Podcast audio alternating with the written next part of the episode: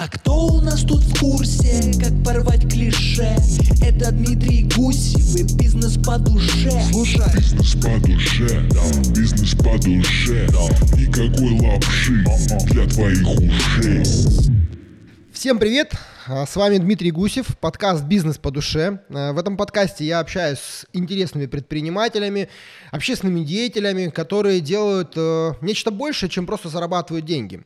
И сегодня в гостях у меня именно такой гость с огромным предпринимательским опытом и бэкграундом, с огромным опытом в общественной деятельности и с огромным таким э, пулом проектов, которые вложили действительно значимый вклад в как минимум в Ростов, э, в Ростов-на-Дону, Сергей Гайдук. Добрый день. Добрый. Сергей, расскажите, пожалуйста, мне и нашим слушателям, чем вы занимаетесь, чем вы занимались, как вы к этому пришли.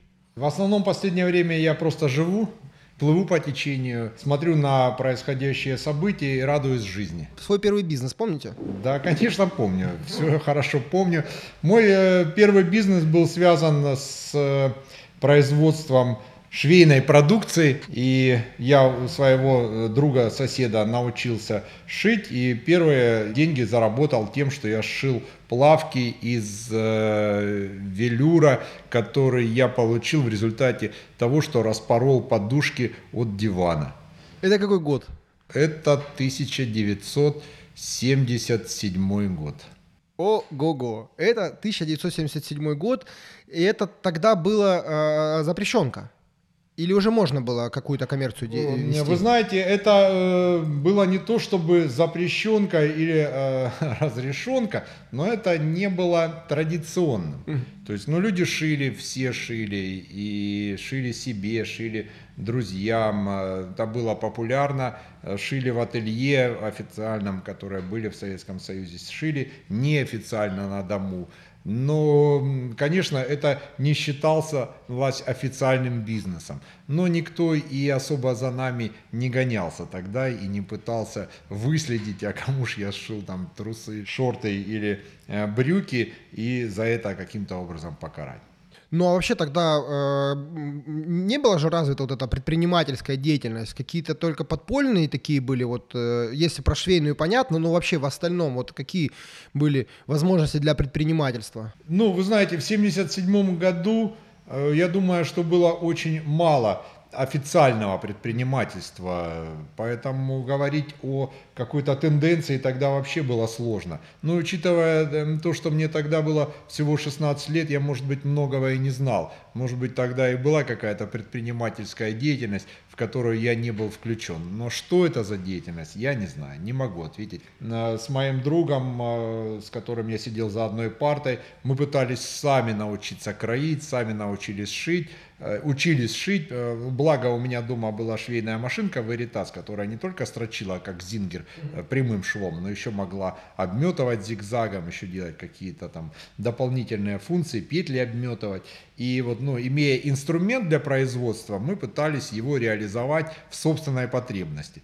Но э, просто когда мы шили сами себе джинсы из того, что было под рукой, и пришли к маме моей, она работала преподавателем в э, каком-то профессионально-техническом училище, мы вызвали, конечно, определенный фурор, и мама попросила больше в том, что мы шьем, к ней на работу не приходить. Это было слишком модно для тех времен. Это было, видимо, вызывающе. Сколько времени вы вот э, швейным бизнесом занимались? Швейным бизнесом я реально занимался достаточно долго. Он был одновременно с бизнесом, ну не с бизнесом, а с работой, скажем так, э, которую я получил по профессии, это строительная э, тема. Вот, но швейным бизнесом я занимался где-то до 1991 года. Что за это время, э, какие очертания приобрел этот бизнес от момента, когда вы шили его там э, э, у себя дома в гараже или где? Ну, до- я дома в квартире шил, да. Э, Это обрело не очень большие э, размеры, это обрело определенная системная организация работы, там, без наличия у нас цехов, но с наличием разделения труда. То есть мы знали, что мы делаем, мы знали, что кто-то кроит, кто-то шьет и кто-то продает, а занимались уже этим мы. Ну и объемы наши были, там, ну, максимум это тысяча единиц в месяц. Ну, это относительно небольшие объемы. Уже по тем временам у ряда а, конкурентов были гораздо больше объемы. Ну, я правильно понимаю по хронологии, что вы просто совмещали еще этот бизнес с обучением? Конечно. Учились. конечно. То есть это было как, как некая такая... Это добавка, к пенсии, что называется, да, и к, не, к необходимости для того, чтобы жить лучше, чем, э, ну и даже не просто э, лучше, а вообще жить.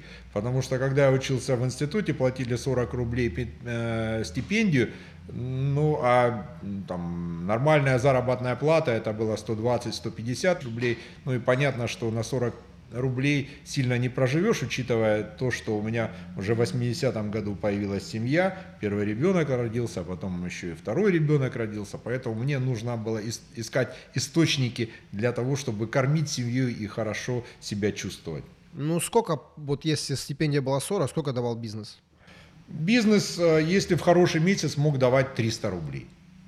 То есть это примерно 10, э, ну, в зависимости от 10-16 э, сшитых пар брюк. Ну, в основном в то время я шил именно брюки. Брюком мерили. На наши деньги, эквивалент. Это примерно эквивалент, я думаю, 100 тысячам рублей. Угу. Ну, это был такой хороший уровень. Да, это был очень хороший уровень для э, молодого человека, который мог себе позволить и съездить на море, и ну, ну семья питаться нормально, да. Ну, в общем, э, там начальный нормальный уровень. Это не позволяло покупать квартиры, там э, даже в, в ипотеку, хотя тогда не было такого понятия. Вот, и можно было купить только за реальные деньги, либо поменять существующую квартиру на другую, там, с определенными условиями. А что произошло в 90-х? Вот вы говорите до 90-х. Ну, в 90-х, э, ну, во-первых, э, произошел распад Союза мы э, стали, э, в общем-то, перед э, фактом того, что изменилось все. Изменились границы, изменились условия, изменился строй, который существовал, потому что до распада Советского Союза главенствующим органом была коммунистическая партия Советского Союза, а тут все поменялось и стало по-другому. Изменилось отношение к производственным отношениям, к экономическим отношениям, которые есть. Появилась возможность официально зарабатывать деньги и создавать свое предприятие. Поэтому в 1991 году я создал свое первое предприятие, частное предприятие «Максим», и вот с этого момента, можно сказать, уже началась официальная коммерческая деятельность. Ну и поскольку государство перестало заниматься, в общем-то, той функцией, которая она занималась в глобальном объеме, это выявление потребностей и производством потребностей, и передало это, эти функции на э, уровень коммерсантов, то, соответственно, и открылись возможности для реализации самих себя. Можно было организовывать производство по швейной э, продукции, можно было заниматься строительством, можно было заниматься медициной. Ну, то есть открылись возможности, которые фактически не были заполнены никем. То есть то, что я сейчас вот э, там где-то читаю, вижу в исторических неких таких э, сводках, это правда, это время возможностей, 90-е э, сразу... Однозначно. И вы принимаете решение э, завершить швейный бизнес? Ну, вы знаете, э, не могу сказать, что это одномоментное принятие решения. Скорее всего, это было параллельное движение и строительного бизнеса, и швейного бизнеса, и поиск того, что может быть э, лучше, выгоднее. Ведь в бизнесе самым главным критерием является только один момент – это деньги. Деньги, которые ты зарабатываешь. Мы как раз исследуем эту тему, пытаемся вот в рамках нашего подкаста понять э, природу, да, как раз э, бизнеса по душе. То есть тут разное облако тегов в этом смысле, да, для кого-то бизнес по душе э, это возможность реализовать там себя, свои какие-то цели, миссию, задачи. Но так или иначе приходим все равно к тому, что деньги э, являются неким инструментом для того, чтобы потом или во время, или вместе со своим бизнесом реализовывать какие-то свои еще там, более высокие устремления. Так ли это? Ну, безусловно, деньги – это инструмент, И э, бизнес по душе, он очень важен, э, поскольку если ты не любишь свой бизнес, ты вряд ли хорошо будешь э, в нем себя чувствовать.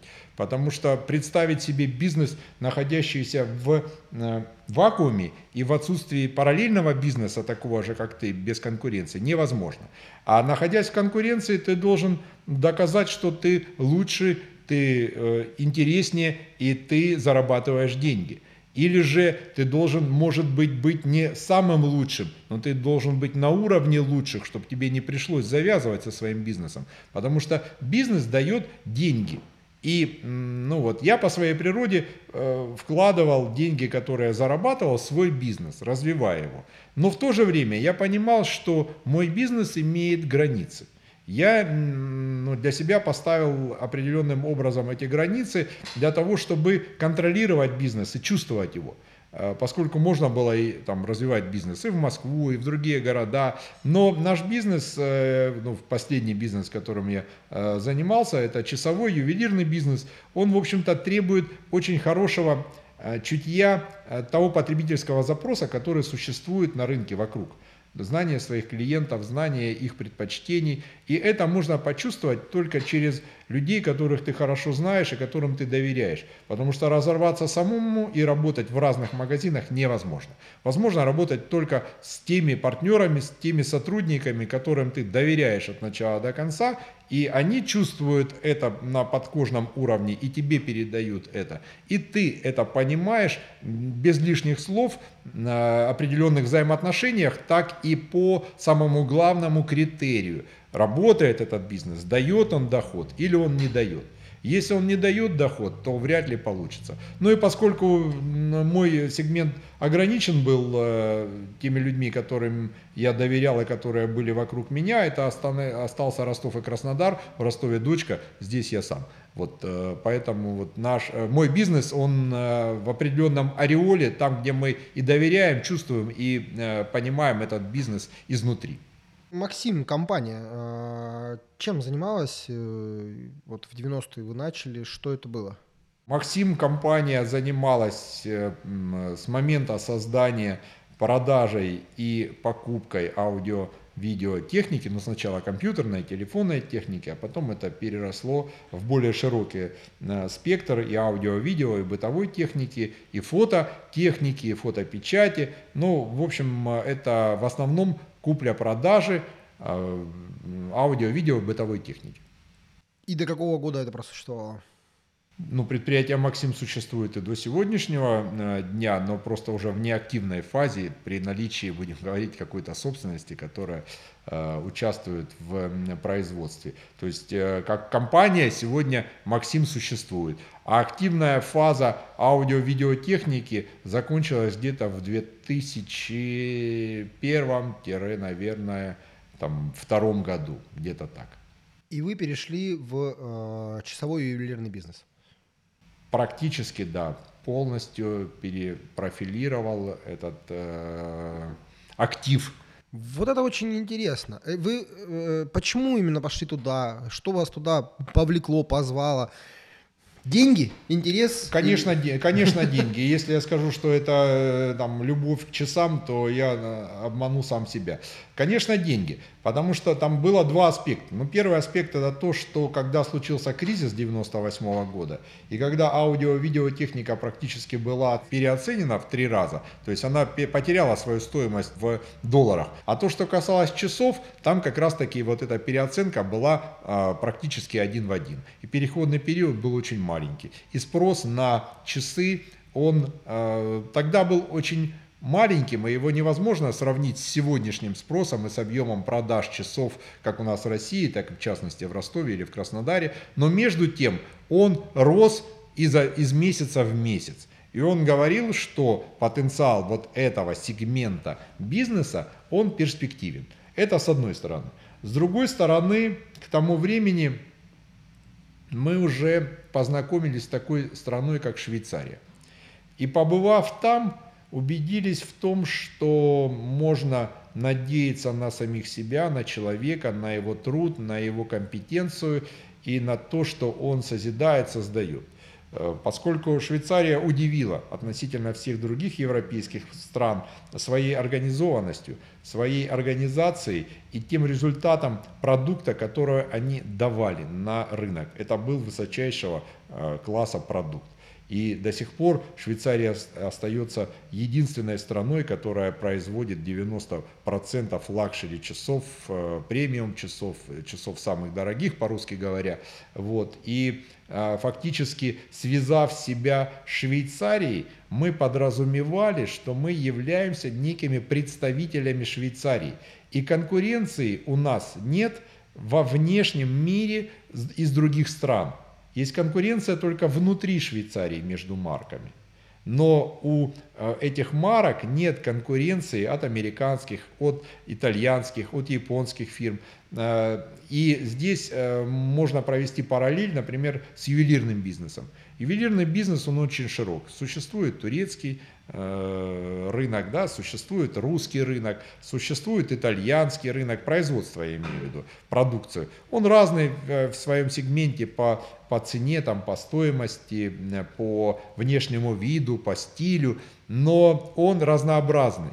И в этом рынке за то время, пока мы занимались часами, происходили очень большие изменения. То итальянские э, ювелиры становились очень модными, актуальными и важными, то французские, то там э, русские выходили на определенный уровень. И э, так эта череда э, изменений, она была постоянно. А в швейцарских часах высокого сегмента таких изменений нет, просто потому что нет конкурентов. Кроме швейцарских компаний – никто часы высокого уровня стоимостью от 10 тысяч долларов в а, их массовом, узнаваемом и а, принимаемом сегменте не производит. И до сих пор. И до сих пор, да. А, ювелирка у вас добавилась потом к часам? Или э, сразу стартанули и часы? Нет, нет, нет, нет. Она добавилась, причем она добавилась в объеме где-то там, ну, до 20%, если говорить от общего а, оборота, который мы формировали. Мне очень интересно, вы сказали про то, что вот уловили эту возможность, да, с, ну, в первую очередь, я так понимаю, за счет вот этого курсовой разницы, что часы стоили, но в то же самое время вы говорите, что рынка-то особо и не было тогда, такого да. большого спроса не было. А, как вы приняли вот это решение? То есть вы взвесили, как, как происходило это взвешивание, да, что это может вот стрельнуть даже на небольшом рынке? Ну, во-первых, это, как всегда, удача в бизнесе. Мы не Господь Бог, и мы не знаем, что будет. Полагаемся на удачу и, и хвалим себя потом, по прошествии времени, если это был удачный выбор, что мы угадали, но это мы сделали осознанно, и мы четко считали, и вот просчитав, вот пришли к такому результату. Ну, на самом деле все, все гораздо прозаичнее, все понятнее этот бизнес давал большую доходность. Сейчас часовой бизнес э, действует до сих пор? Безусловно, часовой бизнес действует, часовой бизнес очень широкий э, и включает в себя гигантское количество продающихся часов. Часы видоизменились во всех своих функциях Э, начиная от э, энергии потребления, от э, традиционной механики и заканчивая там самыми разными экзотическими видами получения энергии там от тепла тела там или от солнца или от батарейки там и от всего, ну, да. от чего может быть. Соответственно, и часы меняют функции, меняются материалы, из которых производятся часы, меняются циферблаты, которые несут в себе информацию, меняется функциональное предназначение часов, угу. которые э, покупает человек, начиная от потребности в реальном в информационном объеме, получаемому из часов. Это ну, смарт-часы, которые несут в себе информацию о нашем пульсе, о погоде,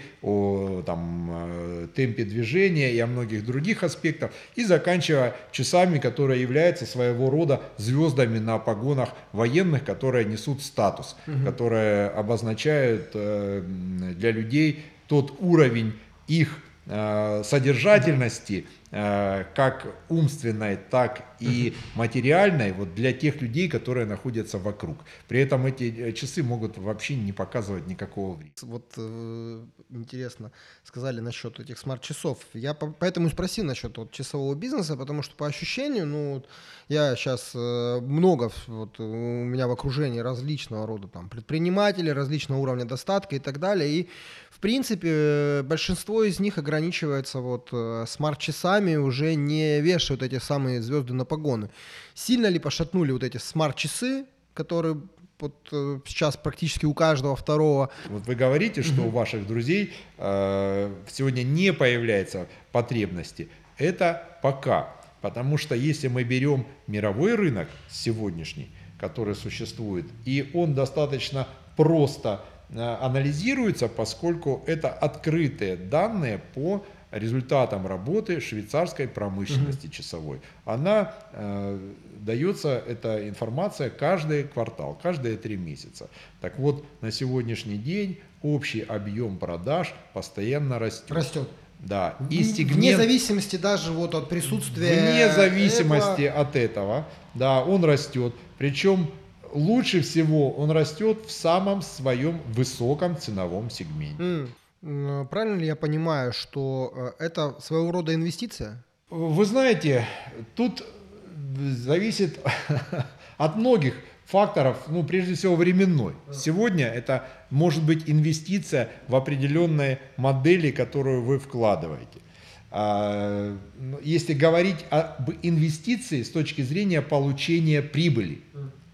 Но мне кажется, что люди любят э, манипулировать и э, придавать большую важность своему бизнесу. И те, кто продает часы, многие говорят, что это реальные инвестиции. Но эта инвестиция становится только в тот момент, когда ты продаешь продукт. Да? Если ты купил часы, которые ты очень любишь, носишь на руке, и ты их не продаешь, это не является инвестицией, это является твоей собственностью, твоей звездой на погоне, которая есть. А вот если ты уже обанкротился внутри, тебе надо его продать, это звание, то тогда ты и инвестируешь, ты получаешь вместо этих часов, которые ты купил когда-то, э, ты получаешь денежки.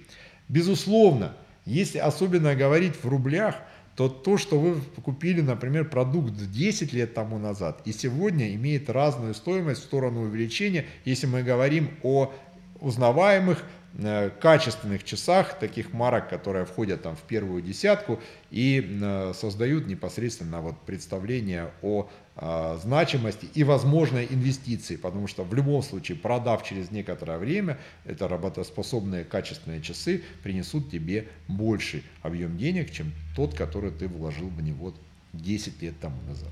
А как вообще в Ростове было вести бизнес в 90-е? Весело, Ну, какую-нибудь интересную Как и вспомнить? Как и сейчас?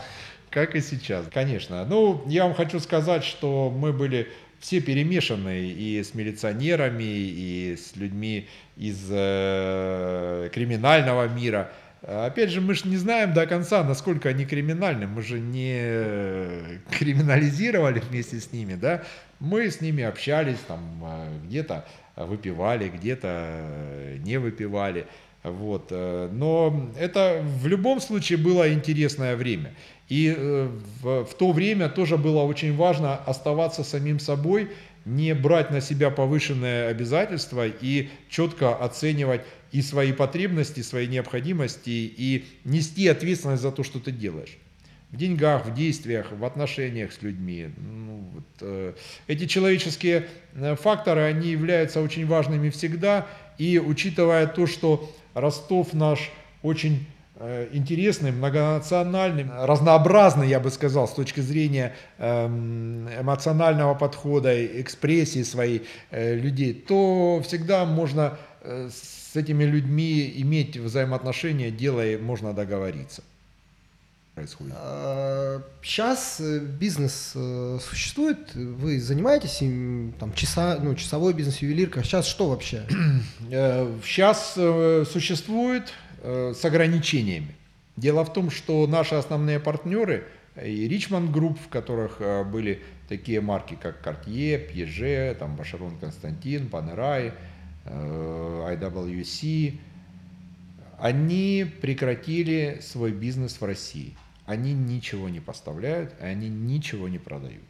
Такая э, группа, как Swatch Group, в которую входит Бриге, Малангпа, Омега, Ланжин, Рада, Тисо, Swatch, Group, Swatch э, часы, они э, тоже прекратили бизнес ввоза, но они распродают остатки, которые у них остались товара, завезенного до февраля 2022 года.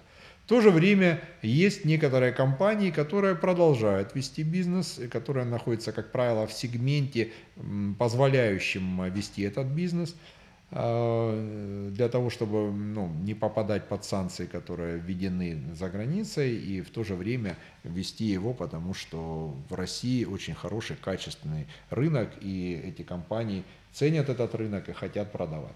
И плюс, безусловно, развиваются наши российские компании, которые сегодня стали более актуальны на рынке, которые стали более активны на рынке и у которых фактически нет э, конкуренции. А, ну, вот одной из такой компаний, с которой мы работаем сейчас, это компания Алроса которая занимается производством бриллиантов и ювелирных изделий, и фактически у этой компании на сегодняшний день официальных конкурентов нет. Ни Cartier, ни Van Cleef, ни Tiffany, ни Boucheron. Просто вы вначале сказали, что вы сейчас уже так особо ничем не занимаетесь. Ну вы в теме, в этом бизнесе еще? Или вы просто... Я в этом бизнесе, да, бизнес продолжается, но он катится по наклонной, в общем-то. И на сегодняшний день мы должны констатировать, что прекращение поставок, оно уменьшило значительно наш ассортимент э, продукции и уменьшило и востребованность продукции, потому что ну, нет новинок, и мы вынуждены быть в определенном товарном голоде. Э, вы смотрите куда-то в какие-то еще направления? Ищете что-то другое? Или Нет. вы не ищу. наигрались? Ну, на, на, на, наработался. Ну, я это и имел в виду. Играете-то вы э, в гольф? Да. Э, я, насколько понимаю, тоже очень так серьезно и профессионально. Не, не профессионально, но с большой э, любовью, с душой. С душой. С душой. С душой да. там.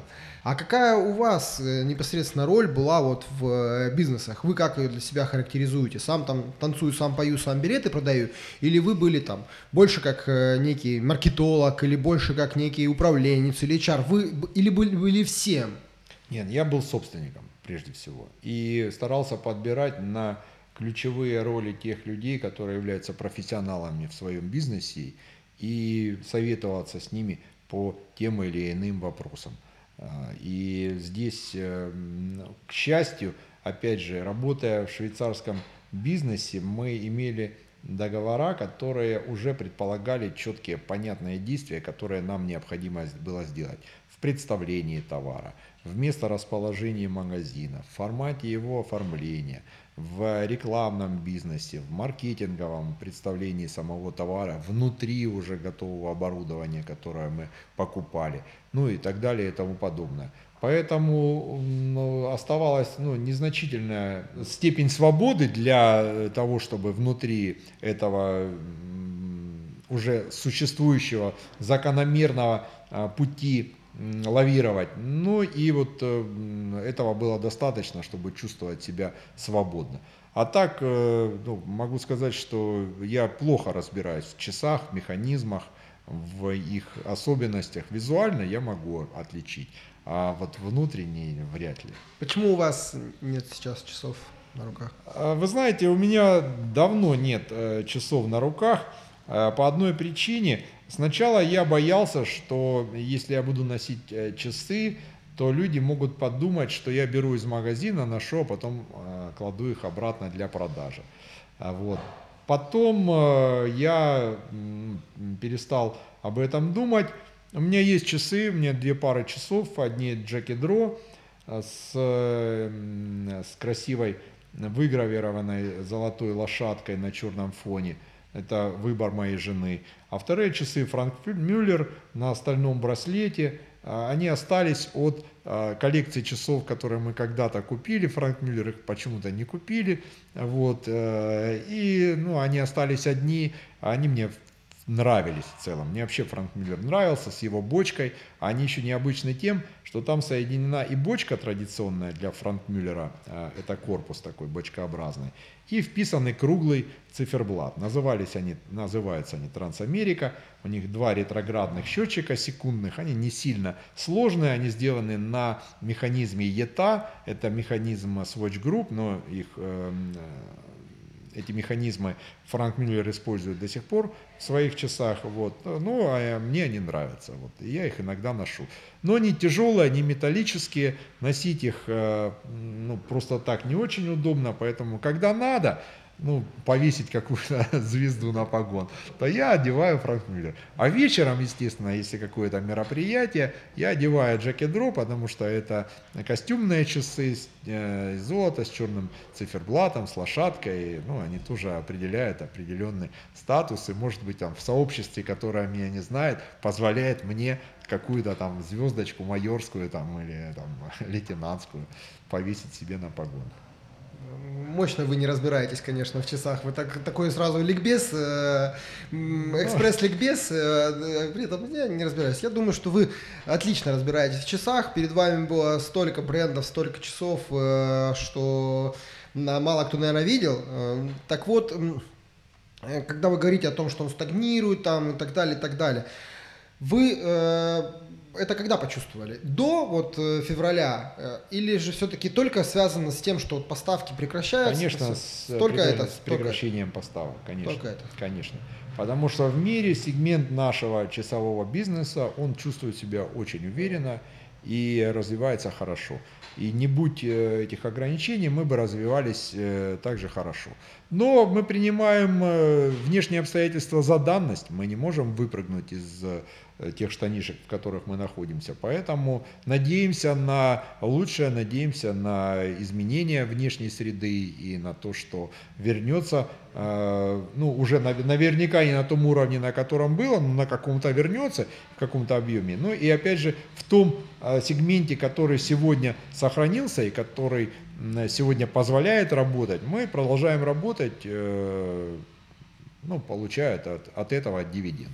Но я себе с трудом представляю, как вы вот э, при той активности, да, с, э, еще с 77 года в предпринимательской деятельности, сейчас э, говорите, что так уже никуда не смотрите и так далее. Куда направлен сейчас фокус вашего внимания? Фокус внимания в разрезе деятельности? В себя. В себя? В себя, конечно. Ну вот, смотрите, я уже давно предчувствовал, что по каким-то причинам мне придется больше заниматься собой. Поэтому у меня есть лошади, которыми занимается жена, и на которых я иногда скачу там 2-3 раза в неделю, иногда чаще. У меня есть гольф, которым я тоже занимаюсь, и который занимает практически все мои выходные и э, связанные с поездками, там, с пересечением с друзьями на гольф-поле, с общением, то есть отвлечением от э, обыденности, будем говорить, и от физиологических потребностей поесть и не поесть. Вот. Ну и самая важная часть вот этого всего, это для того, чтобы остаться в общении с людьми. И третья составляющая – это общественная эм, активность, которая связана, опять же, с общением э, с людьми, которые также активны и которые готовы и хотят что-то сделать для себя прежде всего. Поэтому вот э, моя активность с точки зрения бизнеса, она э, действительно снизилась, и я не хочу больше заниматься ничем. Я смотрю на э, тот бизнес, который у меня есть, как э, реальность, которая существует, в каком бы виде он ни остался, он останется, там э, все налажено, есть магазины, есть э, люди, которые ковали свою профессию десятилетиями. Вот, э, поэтому там идет все своим чередом. А жизнь, э, она должна будоражить. Но я не хочу, чтобы меня будоражил бизнес и меня будоражили деньги. Пускай меня будоражат велодорожки, деревья, пешеходы, там еще что-то, светофоры, чистота в городе, мусорные жбаны. Это интересно. Это то, что вокруг меня и то, что позволяет мне э, быть самим собой. Расскажите, пожалуйста, подробнее о вот этой как раз общественной деятельности, которую вы ведете. Что э, она вся включает? Да, она включает просто реальную жизнь, которая вокруг меня. У нас э, есть несколько направлений общественной деятельности. Это и кони-владельцы Дона. Мы создали такую организацию, которая помогает людям, которые э, являются владельцами лошадей в части их использования или эксплуатации. Это и различные э, вещи, касающиеся документа оборота, документом на постой, документ на паспорт лошади, документ на перевозку там, или еще что-либо. Это и организация соревнований для детей, прежде всего детей, потому что взрослые, они, как правило, сами самоорганизуются, а вот для детей, особенно для деток, у которых э, есть определенные отклонения от э, нормы, э, мы здесь реально помогаем и финансово, и собственным участием для продвижения этого направления и популяризации продвижения этого отношения к части сообщества, которая зависима от нормальных людей и которая требует к себе большего внимания, потому что эти люди и дети не могут его взять. Не потому, что они не хотят, они не могут, они не дееспособны, у них нет сил. А родители с ними тоже скованы в определенных обстоятельствах и ограничениях того пространства, в котором они находятся. И а, сегодня мне, например, и моим э, друзьям, и Вове Овечкину, и Гайне э, Давыдовой, нам совершенно понятно, что для этих людей необходимо создавать свою инфраструктуру, свой мир. Этот мир может пересекаться с э, общим представлением о мире, может быть более локальным, потому что или ограниченным, потому что там, где эти детки занимаются или находятся, им необходимо больше внимания и более своеобразного внимания. Вот, э, это что касается коневладельцев. А организация «Платан» – это, безусловно, пропаганда развития благоустройства вокруг нас. И э, сегодня мы видим, что э, хорошая, качественная, основанная на внутренней подготовке к реализации предложения дает свои результаты. Ну, какой-то пример есть, э, вот который там, я слышал, какой-то сквер вы там э, благоустроили, по-моему. Конечно, примеров много. Вы можете пройти по вот, э, аллее Пушкинской, там мы по, посадили липки в прошлом и в позапрошлом году. Это вот по Пушкинской, по стороне парка Горького от Семашка до э, Соборного. Что касается сквера Лермонтова, ну, мы, во-первых, э, давно за ним ухаживали, смотрели, там делали субботники, э, приглашали деток туда, они там читали стихи Лермонтова, участвовали в уборке, э, в, в очистке памятника. Вот. А потом мы еще и поучаствовали в конкурсе «Сделаем вместе», и вместе с нашей Эм, областной администрации, городской администрации. Мы прошли этапы конкурса, мы выиграли 2,5 миллиона рублей на этот сквер. Мы внесли туда свои 150 тысяч, которые там, там составляли какой-то процент от э, этих сумм. И, в общем-то, потом э, администрация разыграла конкурс среди исполнителей. И в, на, в этом сквере была сделана э, определенная работа, которая была связана с увеличением газонов, с посадкой деревьев, с э, включением автополива и э, с увеличением количества зеленых насаждений, не только деревьев, но и кустарников. Мы можем делать то, что мы можем, мы делаем, и считаем, что это нужно пропагандировать, чтобы в этом направлении как можно больше людей двигалось. И в этой части, вот, э, возвращаясь к нашему там, предыдущему, возможно, пикированию там, по поводу велодорожек, хочу сказать, что вот вы же сделали велодорожки, а где вело кататели. Вот э, куда, почему они там не едут? Вот у меня возникает вопрос, почему? Ведь э, самое главное, это, как мы говорили, помимо того, что хотеть, найти тех людей, которые рядом и которые двигаются, и двигаются в этом направлении. Поэтому, опять же, мы же не можем возложить на себя ответственность и контроля, и там, исполнения, и э, развития. Мы можем э, говорить о том, что мы можем – но нас много. Поэтому и у каждого из нас есть свои возможности, свои функции. И от э, вот сознания и готовности к определенным действиям многих тех людей, которые вокруг нас, зависит и результат. И могу констатировать тот факт, что сознание большинства людей, оно, безусловно, изменилось. Изменилось очень сильно относительно того, что было даже 10 лет тому назад. Но еще трансформация для дальнейшего изменения – она э, имеет очень большой потенциал, и нам есть куда двигаться, и есть как э, и чем заниматься и пропагандировать э, свои идеи для того, чтобы добиться лучшего и большего результата. Ну, вы абсолютно правы, и в этом плане вот вы правильно говорили за велодорожки, и правильный контекст для этого, потому что мы мы можем тоже то, что можем. И мы тоже пропагандируем то, во что верим. И мы тоже стараемся сделать так, чтобы было лучше. То есть это делается явно не из каких-то там дурных побуждений.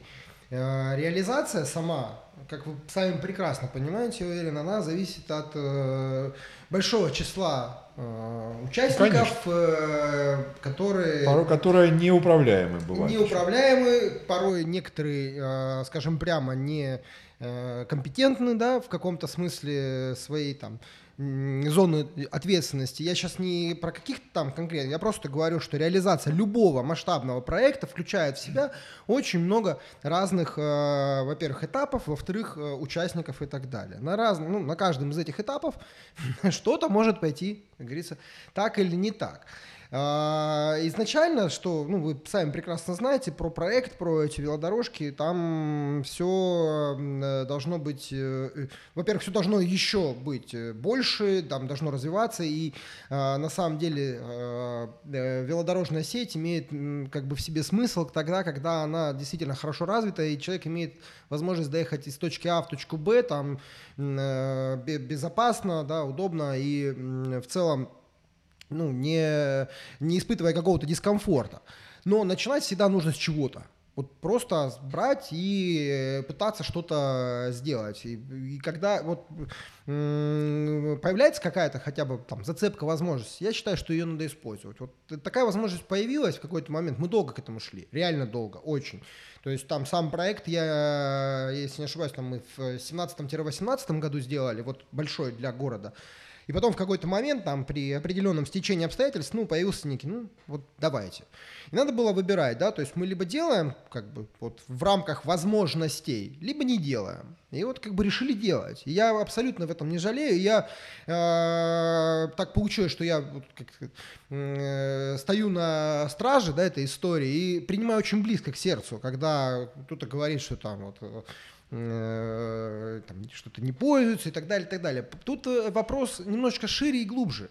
Не пользуются. Вот э, мы проводили велопарад недавно, там было почти 7 тысяч человек, ему вот там как-то э, ну, со сцены, да, что называется, вот как-то, не, не сказать обсуждали, но поднимали, как бы, поднимали вопрос. С одной стороны, и, и в соцсетях там тоже часто об этом говорят. Это же тема действительно сколыхнула народ. Очень сильно, очень. То есть реально появились люди, которые вот эту парадигму, там, во-первых, на Пушкинской изменилась парадигма парковки. Это стоит в первую очередь отметить. И само парковочное пространство, оно не э, пострадало в целом, потому что количество парковочных мест осталось прежним, но люди не совсем это все поняли. Первое, что э, касается, вот этот порочный круг, с, вот, с одной стороны, есть э, люди говорят, а что, где велосипедисты, ими никто не пользуется. И ставят туда машину. Или преграждают ее. С другой стороны, есть велосипедисты, говорят, которые, а я не могу проехать, пока там стоит машина. Мне она мешает, она ну, неудобна, понимаете? И таким образом появляется вот это вот порочный круг, который, ну я лично вижу, как он приламливается уже. Я лично вижу, ну, как всегда, когда я иду или там проезжаю э, мимо Пушкинских, я вижу людей на велодорожке, едущих там на велосипеде, на самокате. И э, среди моих там друзей, соратников, близких людей и так далее, вот есть всегда люди, которые видят, ну, то есть и поддерживают. Даже у меня в подкасте такие были ребята. Дима, у меня вообще сомнений нет э, в отношении этого, и э, мы же тоже можем смотреть на любую сторону субъективно. В в зависимости от э, собственной точки зрения, в зависимости от той позиции, которой ты занимаешься. Если ты стоишь на самокате, ты думаешь как самокатчик. Если ты стоишь рядом, ну, соответственно, ты думаешь рядом. Я за то, чтобы были велодорожки. Я против того, что людей там ездит мало. Я могу ну, сфотографировать, что едет человек при абсолютно пустой велодорожке по тротуару. Его никто не наказывает, ни он сам себя, и у него нет внутри никакого сомнения, что он делает правильно. Сомнения нет, более того, он еще и сзади подсигналивает, типа, ты, ты что, я же еду сзади, понимаешь, и когда ты ему задаешь вопрос, а ты ему уже задаешь спину, а зачем ты мне, он уже уехал, он уже не хочет ни с кем разговаривать. Я, ну, как бы, ни в коей мере не э, противник, я за, в том числе я за то, чтобы это развивать, расширять и э, декламировать это на уровень сознания тех людей, которые могут принять информацию. Не все люди могут принять информацию даже при наличии звезд, званий и должностей. Не все.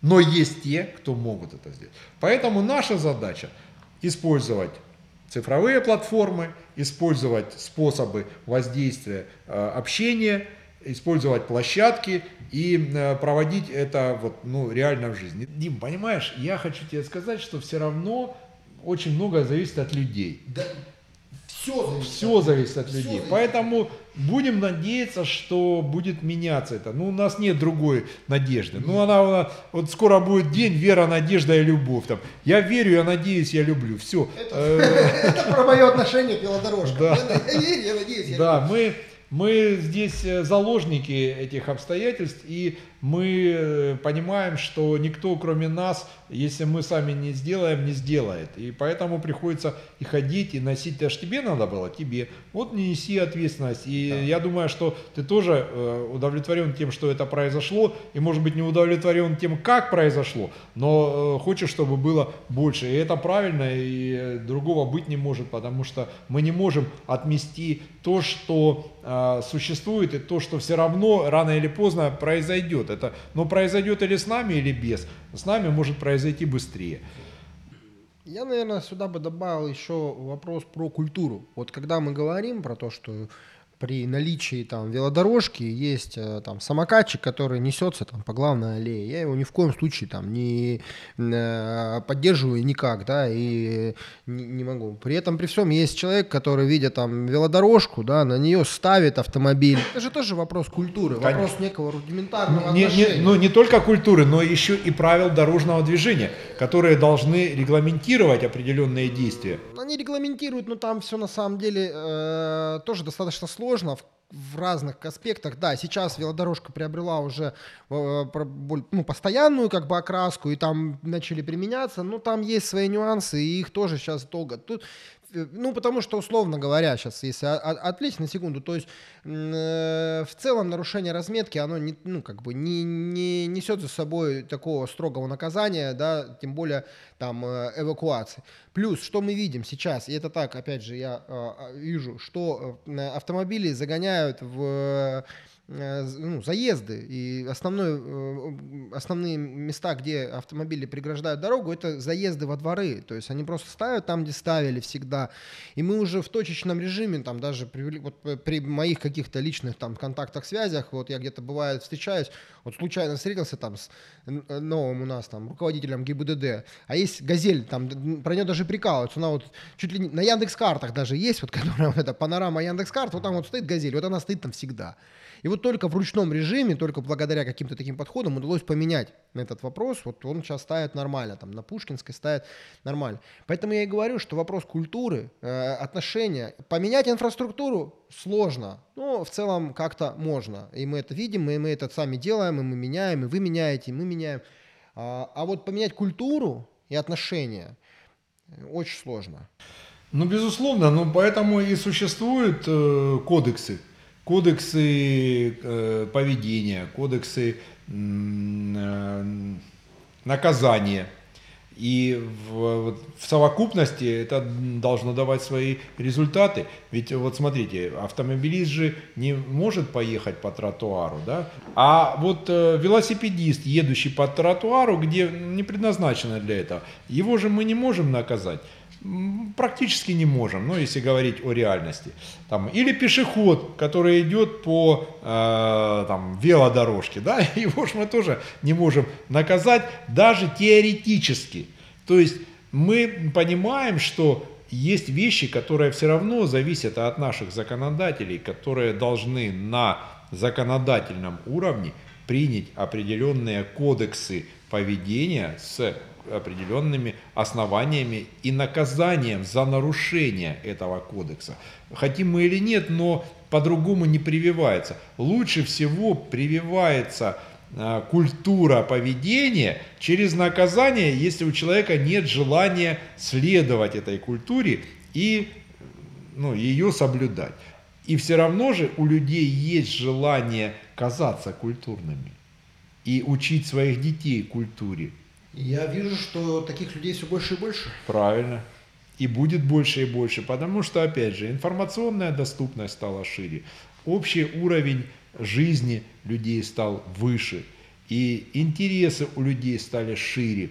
И поэтому и вот то, то о чем мы говорим, культура, это э, ну, поведенческие да, определенные э, действия э, человека, они тоже меняются и ну, очень хорошо меняют э, то приобщение человека э, к культуре через бизнес, через спорт, через занятия какими-то общественно полезными э, практиками. Вот, например, в гольфе помимо правил, которые регламентируют действия игрока и которые предполагают штрафы или там определенные действия, существует еще этикет. Этикет не предполагает прямых штрафов, но не соблюдение этикета может стать причиной прекращения участия гольфиста, который нарушает этикет, в сообществе гольфистов. Ну, потому что он нарушает этикет, потому что он э, не соблюдает те э, принципы взаимоотношений, которые сформулированы вот в этом месте, в этом клубе. В контексте культуры есть же галерея Ростов, в которой вы принимаете, да, художественная галерея Ростов, в которой вы являетесь там основателем, учредителем. А, что это для вас? Это тоже общественная нагрузка, общественная, это даже не деятельность, это участие. Реальное участие э, с помещением и э, небольшими финансами, которые позволяют быть активными тем людям, которые там работают. Зачем? Зачем вам это? Интересно. Это общение с тем э, слоем сообщества, с которым я никогда бы не пообщался, ну вот, будучи самим собой. То есть это и художники, это и творческие различные люди в разных аспектах, и в литературе, и в искусстве, и в музыке, и вот это разнообразие, это своеобразная энергия, которая требуется для того, чтобы жизнь не казалась бесцельной, бессмысленной и неинтересной. Круто. Очень круто. Спасибо вам большое за то, что вы делаете. Спасибо. вклад, Спасибо большое. За такую интересную беседу, за то, что Спасибо пришли. А, у нас такая сложилась небольшая традиция. Мы э, закругляем э, интервью небольшим блицом, чтобы, скажем так, дополировать портрет героя, э, дополировать портрет гостя. Есть уже как традиционные вопросы, так и несколько вопросов, которые у меня появились в ходе нашего интервью. Ну, первый вопрос. Э, три книги, которые повлияли на вас больше всего. «Преступление и наказание», «Букварь» и «Капитал». Не, ну, а, э, нет, э, наверное, с капиталом я перегулял, а э, очень книга, которую часто цитирую и которая с детства меня притащила, это своеобразная философский труд Козьмы Прудкова, выдуманного э, персонажа. И, в общем-то, э, э, в книге перефразированы многие вещи, которые были в классической философии и дополнены определенными русскими традиционными аспектами э, философии жизненной и э, которая вот, ну, не преследует э, меня до сих пор. Я могу некоторые процитировать. Например, быть в партии народной не только достойно, но и доходно. Там, или если у тебя есть фонтан, заткни его, дай отдохнуть фонтану. Там, если хочешь быть э, счастливым, будь им, а если хочешь быть красивым, поступай в гусары. Ну, то есть есть вещи, которые вот, ну, до сих пор они для меня являются очень важными, потому что они во многом эм, обращают э, человека на самого себя, на оценку самого себя вот в том сообществе, в которое есть, и на те границы, которые у человека э, могут быть. Зри в корень, и невозможно объять необъятного. Это тоже из Козьмы Прудкова. А, Чтобы вы нынешний посоветовали себе 16-летнему, вот тому парню, который начинал шить плавки? Ничего, быть самим собой и прожить эту жизнь э, вот в определенном неведении. И самое страшное для меня, я считаю, это познать себя до конца и сделать все вот правильно, как ты действительно хочешь, как ты считаешь нужным. Нужно оставаться самим собой, иногда дурачком для самого себя, э, который восхищается э, тем, что вокруг, и теми образами, и теми достижениями, которые у него есть, и получать удовольствие от жизни. Почему Ростов? Вы можете, мне кажется, э, жить там давно где угодно, но остаетесь здесь. Почему? Моя душа в Ростове. Вот, э, и все, что интересно, все, что связано со мной, с детством – с происходящими событиями, все в Ростове. Ну и Ростов для меня очень веселый и приятный город. Он очень многогранный, он очень интересный, и э, он позволяет себя реализовать и получить удовольствие от реализации других людей, потому что то, что делают здесь люди в Ростове, я считаю, тоже они делают ну, совершенно уникальные вещи, и я снимаю шляпу перед этими людьми. Я бы такого никогда не сделал. Я никогда не сделал бы Old House, который сделал Виталий Георгиевич. А, я бы никогда не сделал кекс, тот, который есть. Я никогда бы не сделал то, что сделал Иван Игнатьевич Савиде, вот, э, даже, наверное, имея э, такие возможности. Я могу перечислять много ребят, которые э, создали вещи, которые меня всегда поражали и удивляли, э, как они это делали, с какой легкостью. Но, видимо, это присуще нашей э, какой-то ростовской породе, природе, которая существует здесь. И это радует, поэтому мне никуда не хочется, мне хочется жить здесь. Это супер завершение. Спасибо это... Я вас в этом плане тоже очень сильно поддерживаю. Я люблю, обожаю Ростов, его людей, его дух. И в сегодняшней нашей беседе это в очередной раз подтвердилось. С большим уважением. Спасибо вам, большое. Что взаимно. Взаимно. Взаимно. А кто у нас тут в курсе, как порвать клише? Это Дмитрий Гусев и бизнес по душе Слушай Бизнес по душе, да, бизнес по душе, да Никакой лапши для твоих ушей